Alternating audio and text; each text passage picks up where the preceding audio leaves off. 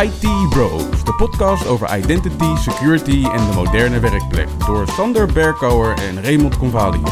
Wekelijks praten we je bij over de laatste ontwikkelingen en ontmoeten we interessante gasten. Volg onze podcast op Spotify of iTunes en stel je vragen op Twitter, ITBrosNL. Ik ben Raymond Convalius. En mijn naam is Sander Berkouwer. Welkom bij aflevering 21 van seizoen 3 van de IT Bros podcast. Met in deze aflevering het meest recente nieuws, aankomende evenementen, een nieuwe productiviteitstip van Ray. En misschien moeten we het toch nog eens hebben over die interessante gasten.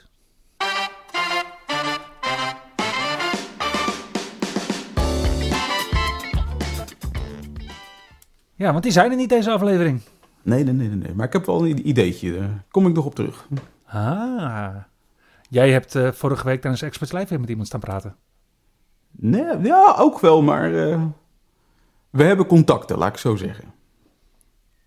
Sowieso, sowieso. Heb jij nog feedback gehad over hetgeen waar we het eindelijk over mogen hebben? Namelijk ons Mission Impossible filmpje. Ja, iedereen vond hem erg cool. ons acteerdebuut. Ons acteerdebuut, ja. Ook, ook dat doen de IT-bros. Ja, ja, ja. Mission Impossible. Er was wel weer nieuws over Windows Insiders afgelopen week trouwens. Oh? Zomaar. Ja, ja, ja, ja. ja. Er zijn uh, nieuwe builds uitgekomen in het Dev Channel en in het Beta Channel. Oké. Okay. En in het Dev Channel kwam release 23471 uit op 1 juni. -hmm. En daar gaat Windows iets doen met telefoons en foto's. Er komt een nieuwe knop in de File Explorer. Die heet Add Phone Foto's. En die moet het makkelijker mogelijk maken om je foto's vanaf je telefoon te synchroniseren naar je PC. En dat gaat in samenwerking met OneDrive. En om dat te kunnen gebruiken moet je dus niet alleen upgraden naar die release 23471 van Windows 11. Of daar voorbij. Ja, maar moet je ook deel gaan nemen aan het OneDrive Insiders programma. Oeh, en op hoeveel Insider programma's komen we dan nu? Want we hebben Windows Insider, Windows Server Insider, Microsoft 365 Insiders. Mm -hmm. Dan nu apart van die Microsoft 365 Insiders dus ook een OneDrive Insider program. Yes. En vergeet ik er dan nog mensen? Ja, waarschijnlijk wel hè? Vast wel. Maar dat ja. zijn degenen die, die wij kennen. Maar in ieder geval, dan kan je dus uh, gebruik gaan maken van de Add Phone foto's. Maar dat is natuurlijk wel iets wat ik zelf regelmatig al meemaak. Dat ik iets heb gefotografeerd op mijn telefoon en het dan snel wil gaan gebruiken op mijn pc. En als daar dan nu een knop voor komt om ze gelijk op je pc te krijgen, I like it. Zonder iTunes, I like it. Inderdaad. Nou ja, verder had je in deze beeld nog uh, nieuwe stemmen voor de narrator. Namelijk de narrator natural voices in Spanish zijn er gekomen voor Mexicaans en Spaans. Spaans waarbij je dus de stemmen krijgt van Microsoft Alvaro en Microsoft Elvira in het Spaans. En Microsoft Jorge en Microsoft Dalia in het Mexicaans. Cool. Verder is men nog bezig om de File Explorer te verbeteren. Er komt een nieuwe feature in die heet Tier Out and Merge Tabs.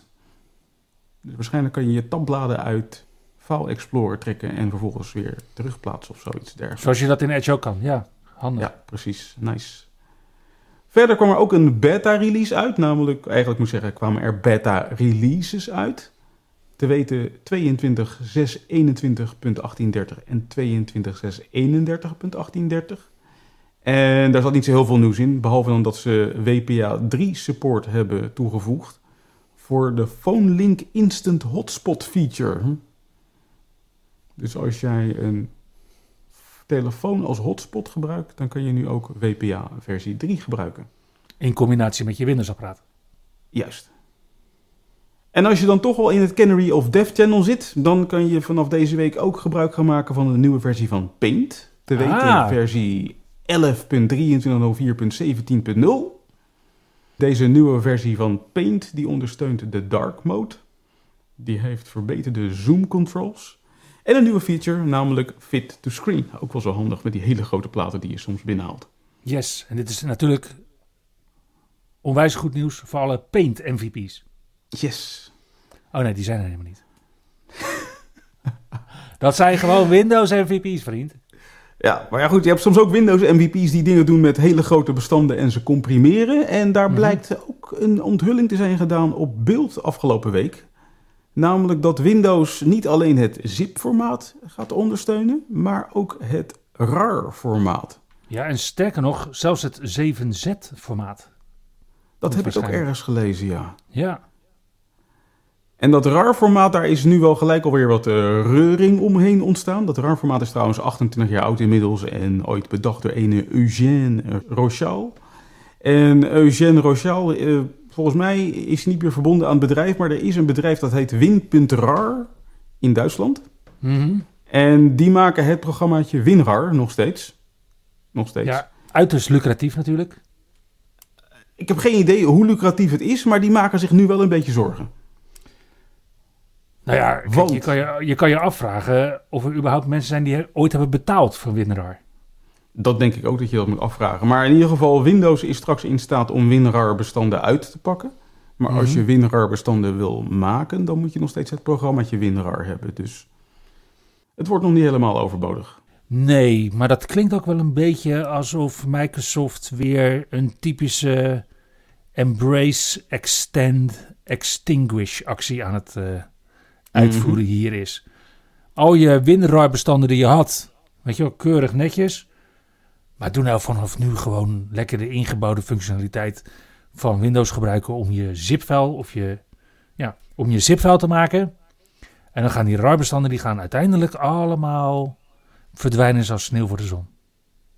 Daar ben ik ook een beetje bang voor. En ik denk dat ze zich daar in Duitsland ook goed zorgen over maken. Ja, ja, en ik denk dat dat een redelijke zorg is. Ja. En ondertussen is er ook nieuws gekomen over de widgets van beeld. Die widgets waar we altijd grappen over maken. Ja, gaan we het nou alweer over de widgets hebben? Ja, ja, ja, ja, ja. Want natuurlijk de grote ergernis van de widgets, dat, zijn gewoon, dat, dat is gewoon die newsfeed, hè? de MSN newsfeed met al dat eh clickbait nieuws wat je daar... Ja, en dat Rico. Verhoeven weer zijn vriendin heeft verrast. En weet ik, ja, nee, dan, Precies. Nou, op beeld is dus aangekondigd dat er een optie komt om de MSN newsfeed te verwijderen uit de widgets. Dat klinkt al heel goed natuurlijk. ja, dat klinkt als... eh, In de toekomst schijnen er dus drie modi te komen voor de Windows widgets. Eentje die zegt alleen widgets, dus widget only, zonder newsfeed. Ik denk dat de meesten van ons daar wel heen willen.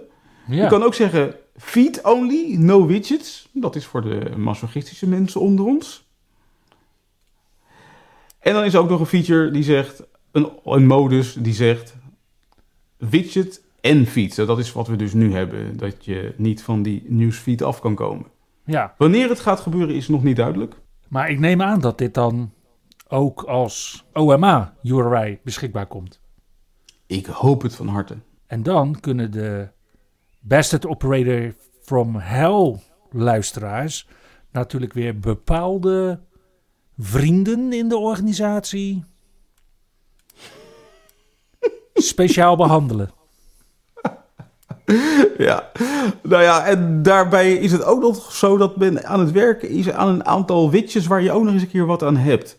Dus ehm, op dit moment zijn er een aantal widgets die je al kan downloaden voor het monitoren van je CPU, je GPU, memory en je netwerkbelasting. Mhm. En die kan je nu al installeren. Het enige wat je daarvoor moet doen is dat je eerst de Dev Home Preview app moet installeren uit de store.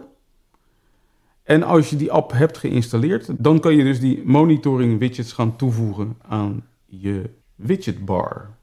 Ja, maar Ray, daar gebruik ik natuurlijk gewoon de gamebar voor. Voor dat soort dingen. Dat was, jouw, Ja, eh, dat was jouw productiviteitstip van weet ik veel hoe lang geleden. Ja, ja dat klopt helemaal. Maar eh, je kan dus nog steeds, tenminste, je kan straks dus ook ervoor kiezen om eh, dat in je widgetbar op te nemen. Hey kan jij je nog herinneren dat de Servicebook 2 werd geïntroduceerd? Eh, ja, als de dag van gisteren eigenlijk. Ja.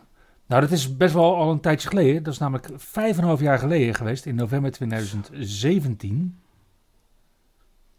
En dat was, ik weet het nog wel, dat was echt een, een vet apparaat met de achtste generatie Intel Core. Het is een van de oudste apparaten met ondersteuning van Windows 11. Mhm. Maar helaas eh, trekt Microsoft daar dus nu de stekker uit. Jammer. En ik denk dat als je er eentje hebt, dat die nog voelt als nieuw. Ja, het is zo'n tijdloos design met, met als de opvolger natuurlijk, de studioboek. Eh, Ik, ik, vond het, ik vind het niet dezelfde allure hebben. Nee. Klopt. Nou, dat betekent dat er eigenlijk vanaf deze week zo'n beetje geen nieuwe driver-updates meer zijn. Geen firmware-updates meer zijn. Betekent ook dat je minder hoeft te herstarten. Mogelijk. Betekent misschien ook dat nu nog een goed moment is om het apparaat te verkopen. Of natuurlijk vanaf nu zo'n beetje het juiste moment is om alsnog zo'n ding te bemachtigen. Ja, wie weet. Ondertussen gebeuren er allemaal spannende dingen op Azure AD. Ja, ik bedoel, als je dan toch op zoek gaat naar een Servicebook 2, ga dan ook gewoon gelijk op zoek naar een YubiKey. ja, Vertel. nou ja, die Authentication Strength feature waar we het al eerder over hebben gehad, waarbij je dus per Conditional Access Policy kan specificeren welke multifactor authentication of meervoudige authenticatie methode je gebruikt, die is nu generally available. Nice. Ja, dus dat betekent dat je nu kunt instellen dat wanneer iemand naar een bepaalde document library gaat in SharePoint, waar alleen maar bijvoorbeeld het menu voor het restaurant staat, dat je daar kunt zeggen van, weet je, ik vind sms-authenticatie prima. En dat je kan zeggen, iedereen met een bepaalde rol, bijvoorbeeld de Global Admin rol, dat je daarvan kan vereisen dat ze de YubiKey moeten gebruiken om aan te melden. Als MVA of MFA methode. Nice. Nou, dan kan je natuurlijk ook je eigen authentication strength maken. En als je zegt van, joh, ik wil alleen maar dat je met Fido 2 kunt aanmelden, dan moet je dat eigenlijk al gaan doen. Want de standaard phishing resistant categorie in de authentication strength heeft naast FIDO 2 ook nog Windows Hello for Business onder andere erin zitten. Maar op die manier kun je dat soort eisen gaan stellen. En het doet me terugdenken aan een vraag van een klant die ik ook echt al wel weer een paar jaar geleden kreeg over ADFS. En die hadden dan meerdere MFA-methodes. En er stonden, ja, kan ik nou vereisen dat mensen een bepaalde MFA-methode doen? En ik weet nog dat het antwoord was ja en nee. het is ook een beetje weer ingewikkeld in ADFS. Ja, ik, ik kan inderdaad zeggen binnen ADFS van je mag alleen maar... Of je, je krijgt alleen maar je ADFS-token op het moment dat je een bepaalde MFA-methode hebt gedaan. Maar heb je die MFA-methode niet gedaan, krijg je niet een goede foutmelding. Krijg je gewoon alsnog een authenticatiemethode om je oren. Totdat je de goede authenticatiemethode doet. Ja, mooi is anders. Ja, nou kunnen we daarmee dan stellen dat Azure AD ADFS is ontgroeid? Ja, dat durf ik wel aan. Ik denk dat we inderdaad op dat punt uit gaan komen, zo langzamerhand. Er zijn natuurlijk voor organisaties ook andere redenen om te kiezen voor Azure in plaats van ADFS. Onder andere dat je natuurlijk zelf niet het beheer en de backup en de monitoring en de anti-malware en allemaal dat soort dingen op Windows Server installaties in je eigen datacenters en allemaal firewall regels en load balancers hoeft te beheren. Mhm. Ja, ik vind het wel een beetje weemoedig. Je wil niet weten hoeveel van dat soort implementaties eh, ik op mijn kerfstok heb. Ja. Het gaat er allemaal weer uit, jongen. Ja, allemaal klanten waar ik weer langs kan om weer naar het volgende latest and greatest van Microsoft te upgraden. Ja, en eh, een van die andere latest en greatest mogelijkheden is de mogelijkheid voor cross-tenant synchronization. Die is inderdaad nu ook GA. En had ik dat aan jou verteld dat ik daar laatst een Excel-sheet van had gemaakt en dat ik op 116 methodes aankwam om dingen te doen met collaboration met andere tenants? Ja, had je verteld, ja. En om heel eerlijk te zijn, als ik het er met klanten over heb, dan zeggen klanten, ja, ze zuigen allemaal. Behalve diegene die nu precies in preview is, namelijk cross-tenant synchronization. Oké. Nou, dan kan ik natuurlijk met trots zeggen dat we hebben hem zelf ook, cross-tenant synchronization. Als onderdeel van de Interstellar groep hebben we nu een Interstellar intranet. Ja, dat hebben we op al die RJD tenants van al die clubs die er dan bij horen. Hebben we al met cross-tenant synchronization gedaan. Toen het Ja, nog gewoon public preview was. Ja. En nu is het dan GA. Aan de andere kant van het spectrum zie je dat Microsoft ook bezig is. Waar, waar je dus met cross-tenant synchronization juist in de keten veel meer kunt samenwerken. Kun je als organisatie nu ook, maar dan in public preview, gebruik maken van tenant restrictions. Dus voor diezelfde BOF-H-beheerders die het jou bijvoorbeeld lastig willen maken, Ray, als consultant, Mhm. die kunnen zeggen op apparaten die zij zelf beheren, maar ook op eigen netwerken, want je kunt dit bijvoorbeeld ook op, eh, op een firewall eh, kun je die doen door een header toe te voegen aan eh, HTTP-pakketten. Kun je aangeven dat je niet wil dat mensen op andere tenants aanmelden, of in ieder geval met accounts van andere tenants hun gang kunnen gaan. En dan in de B2B-context of überhaupt niet met accounts van andere tenants? Ach ja, maar hier hebben we dan eigenlijk... Eigenlijk moeten we nu Erwin Derksen uitnodigen, want het antwoord is heel Duits. Het is überhaupt niet. Nee, nee, echt niet. Nee, niet met Ja. B2B. Niet, eh, alleen maar jouw tenant ID. Standaard. Dus dat je eigenlijk binnen je eigen bubbel blijft vanuit de machines die door jou beheerd worden. Ja, en daarmee geef je ook eigenlijk, de, eh, eigenlijk ook gelijk de reden aan waarom je dit wil doen. Dit gaat over het lekken van informatie, wat dan Ja. dus niet via andere tenants kan. Gaan jouw klanten jou dan als consultant behoorlijk wat in de weg leggen? Dat denk ik ook. Kan een klant daar andere keuzes maken? Ja, natuurlijk. Je kan gewoon lief vragen of ze jouw tenant ID ook toevoegen, zodat je daar wel mee kan blijven werken. Ja. Maar ja, ga er maar eens aan staan in een, eh, in een grote omgeving. Precies. Hier, hier, heb je, hier heb je nog eh, twintig nieuwe tenant eh, ID's per dag. Voeg maar toe. Ik denk niet dat ze daar eh, de resources voor vrij gaan maken. Nee, maar het is natuurlijk wel een mogelijkheid om een non-productie tenant op die manier natuurlijk ook toegankelijk te maken. Genoeg om mee te gaan stoeien de komende tijd in ieder geval. En wat betreft stoeien, ik ben aan het stoeien met OnePassword. En OnePassword wordt passwordless. Nou, in de film was je nog aan het stoeien met LastPass, vriend. ja, toen nog wel. was inmiddels een gepasseerd station. Op 6 juni start de open beta voor de browser extension van OnePassword. En dat houdt dus in dat de browser extensie van OnePassword het dan mogelijk maakt om passkeys op te slaan in je password database. Oké. En daarmee zijn ze eigenlijk nog lang niet op het punt gekomen waar je wil komen. Want passkeys worden inmiddels ondersteund door bijvoorbeeld Google voor Gmail. Ja, en Apple. een paar weken geleden over gehad. Mhm. En door Apple. En dan kan je dus inloggen op Google en Apple. En er zijn nog een paar andere die dat ook ondersteunen nu voor passkeys. Een grote vlucht moet nog gaan gebeuren voor passkey ondersteuning. Maar het leuke is dus dat dan die passkey in je vault zit, dus in je OnePassword vault. En dat je die kan Mhm. meenemen naar een ander apparaat en daar vervolgens ook kan gebruiken of op je telefoon. Ja, omdat het een zogeheten copyable passkey is. Precies.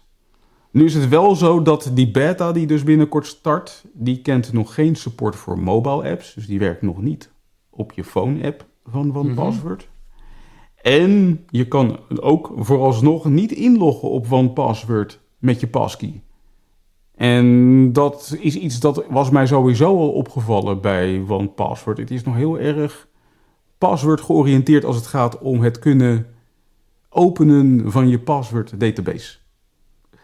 Je moet ongeveer door 10 hoepels heen springen bij OnePassword om ervoor te zorgen dat je bijvoorbeeld Windows Hello alleen nog gebruikt om in je password database te komen.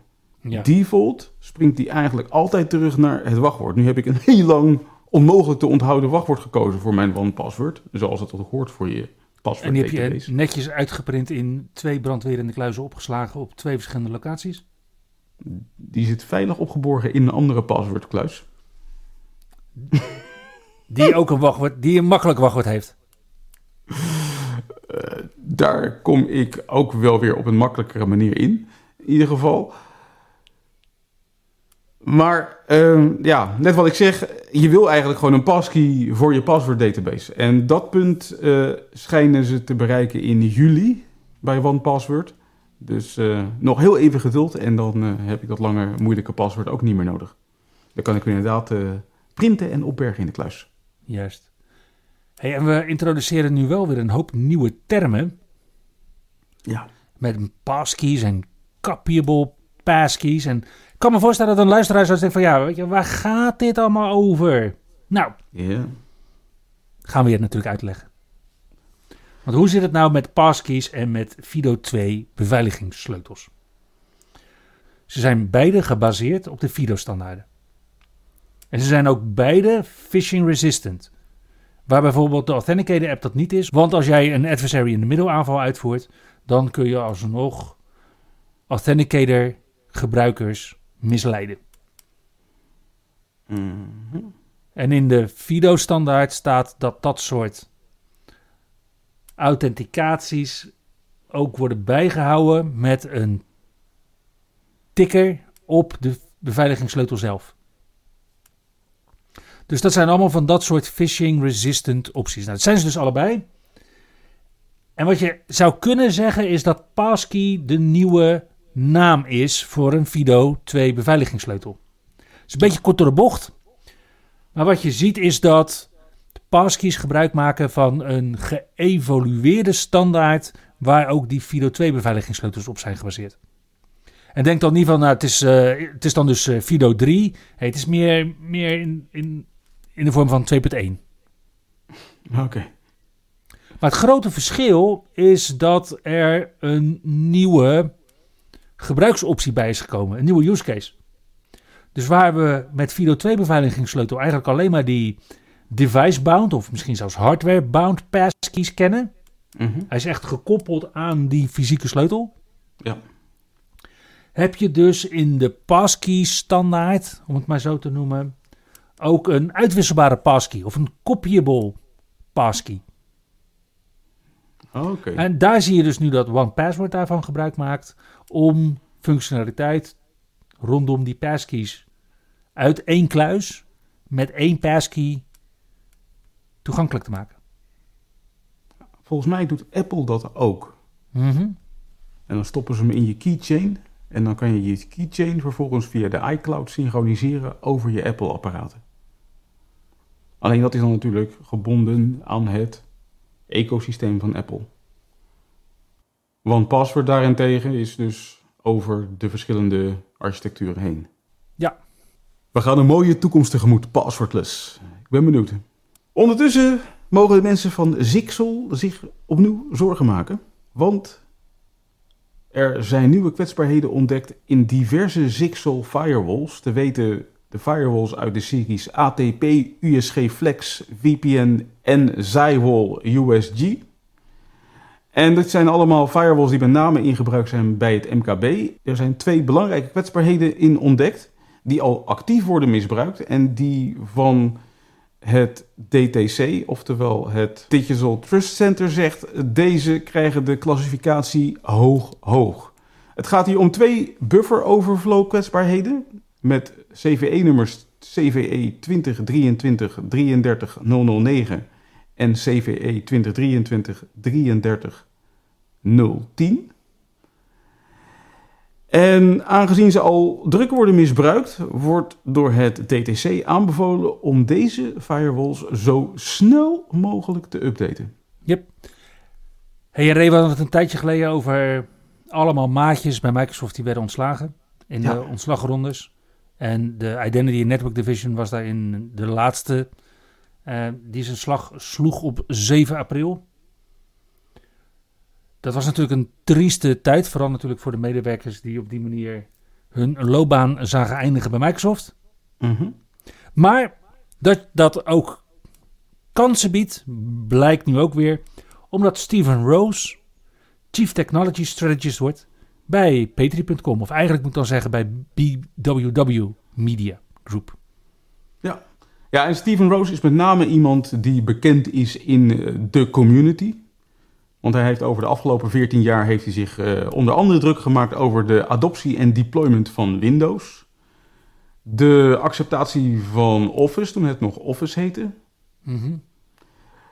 OneDrive, daar is hij ook een hele tijd de man van geweest. En de afgelopen jaren Ik hoorde een bel. Oké, ga door. En de afgelopen jaren was hij bijzonder actief op het gebied van Microsoft Teams. En nou ja, hij was altijd al best commercieel. De enige man die we echt kunnen hebben betrappen op paarse schoenen. Paarse broek Op een en paarse event? schoenen. Ja. En dat blijkt ook wel, want hij heeft zichzelf nu weten te positioneren binnen Patreon.com. Waar hij twee keer in de maand een podcast gaat presenteren onder de naam Unplug IT. Waar hij Mhm. diverse gasten gaat ontvangen om het te gaan hebben over de ontwikkelingen rond de Microsoft-technologie. Zo ontvangt hij in zijn eerste podcast al meteen Anumpam Patnaik. En dat is de product lead van Teams, om met hem te praten over Teams 2.0. En dat is de nieuwe Teams client die onder andere door mij al uitgebreid aan de tand wordt gevoeld in preview. Daarna gaat hij nog in gesprek met Christina Warren over GitHub voor IT Pros. Lijkt me ook een bijzonder interessant onderwerp. Understanding the New Era of Security Chips and Devices met Frank Buchholz. En Frank is eh, product manager van Surface. Mhm. En weet dus alles over Surface hardware en de ontwikkelingen daaromheen. Of zou het moeten weten? Ja. En als laatste, wat nu bekend is in ieder geval, gaat hij het hebben over Microsoft Syntax met Chris Nulty. Nou, met twee podcast-afleveringen in de maand gaat onze vriend Steven het volgens mij best druk krijgen. Maar het lijkt me geen verkeerd idee om hem binnenkort maar eens een keer te ontvangen in de podcast. Om het te hebben over zijn ambities. Ah, de IT Bros podcast met interessante gasten. Ja, daar zijn ze.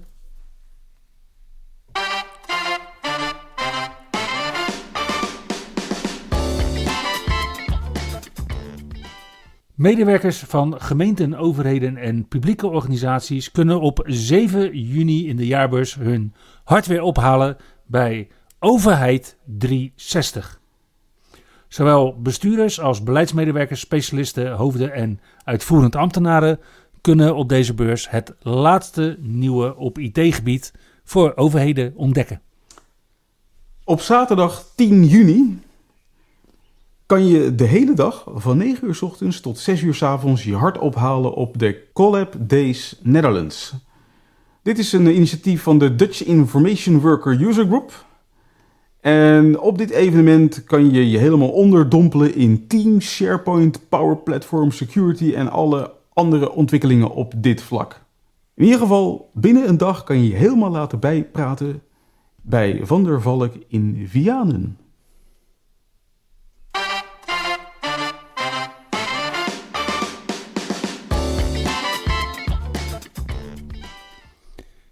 En voor zover onze sales pitches voor evenementen volgende week. Ray, wat is de productiviteitstip voor deze week? Nou, deze week wilde ik het hebben over een hidden feature op de iPhone. Ik gebruik een iPhone, jij ook volgens mij. Eh, ja.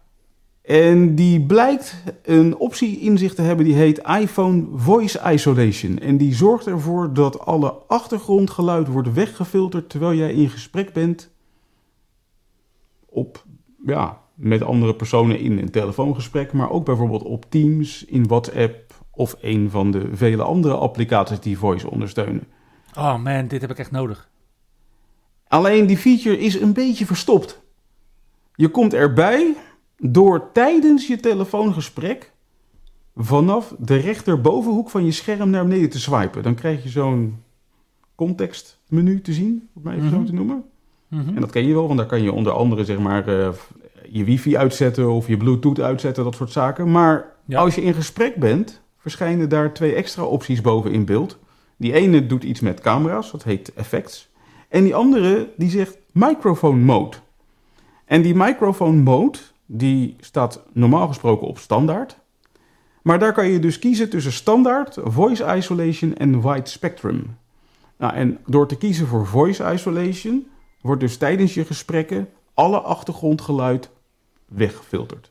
Je hoeft hier maar één keer voor te kiezen, want je volgende gesprek blijft hier gewoon staan op de laatst gekozen instelling. Handig. Die derde optie, wide spectrum, dat kan er overigens ook eentje zijn die je misschien nodig hebt, maar je doet precies het tegenovergestelde van voice isolation. Namelijk, die zorgt ervoor dat je telefoon alle achtergrondgeluiden meeneemt terwijl je in gesprek bent. Ja, en dat is wat mijn telefoon blijkbaar standaard doet. Als ik zakelijk in een Teams meeting toch even meepak om toegevoegde waarde te bieden voor een klant, terwijl ik in de Efteling ro- rondloop. waarbij je dan als feedback terugkrijgt, ja, als jij van mute afkomt, dan horen we dat gelijk, want we horen een Efteling deuntje. En eigenlijk, op het moment dat je begint te praten, kunnen we je al niet serieus nemen. En toen dacht ik, wauw, doe je dat dan normaal wel? maar met eh, voice isolation zou ik deze feedback dus niet meer krijgen. Nou, kom maar door. Nou, en je kan die dus gebruiken in je telefoongesprekken, maar ook in WhatsApp, Teams, Slack, Signal of Instagram. Nice. Dus eh, die wil ik toch graag even meegeven als eh, productiviteitstip. En daarmee komen we aan het einde van aflevering 21 van seizoen 3 van de IT Bros podcast. Dankjewel voor het luisteren en tot de volgende keer. Tot de volgende keer. Je luisterde naar IT Bros, de wekelijkse podcast over identity, security en de moderne werkplek. Abonneer je op Spotify, iTunes of Google Podcast als je de volgende aflevering niet wilt missen. Heb je hints of tips? Laat dan van je horen op Twitter. @itbrosnl